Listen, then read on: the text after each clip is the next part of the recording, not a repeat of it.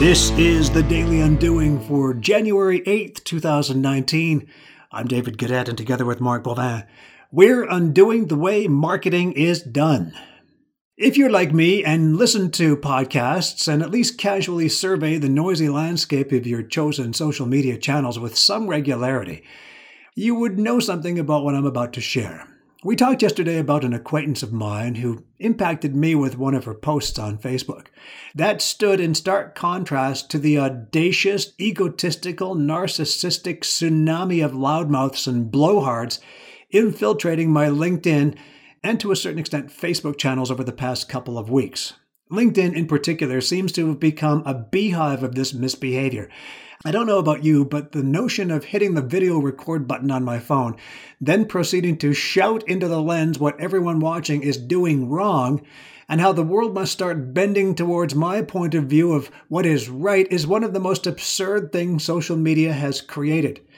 The king of this genre, of course, is Tony Robbins, but you give him a pass because he is, well, the king. He was doing all of this way before social media, and his books, fanatical seminar tours, and his intriguingly honest tell all Netflix documentary rightly earn him a certain position. But what has happened to all of these other content creators? What is with this shouting and flailing and fist waving? Worst of all, the finger pointing. And the worst part of the worst, that they all call this marketing. First, we have and will continue to hammer home this message. Marketing, by its definition, is not communications. It's the discovery and delivery of value. Find out what people want, provide it to them.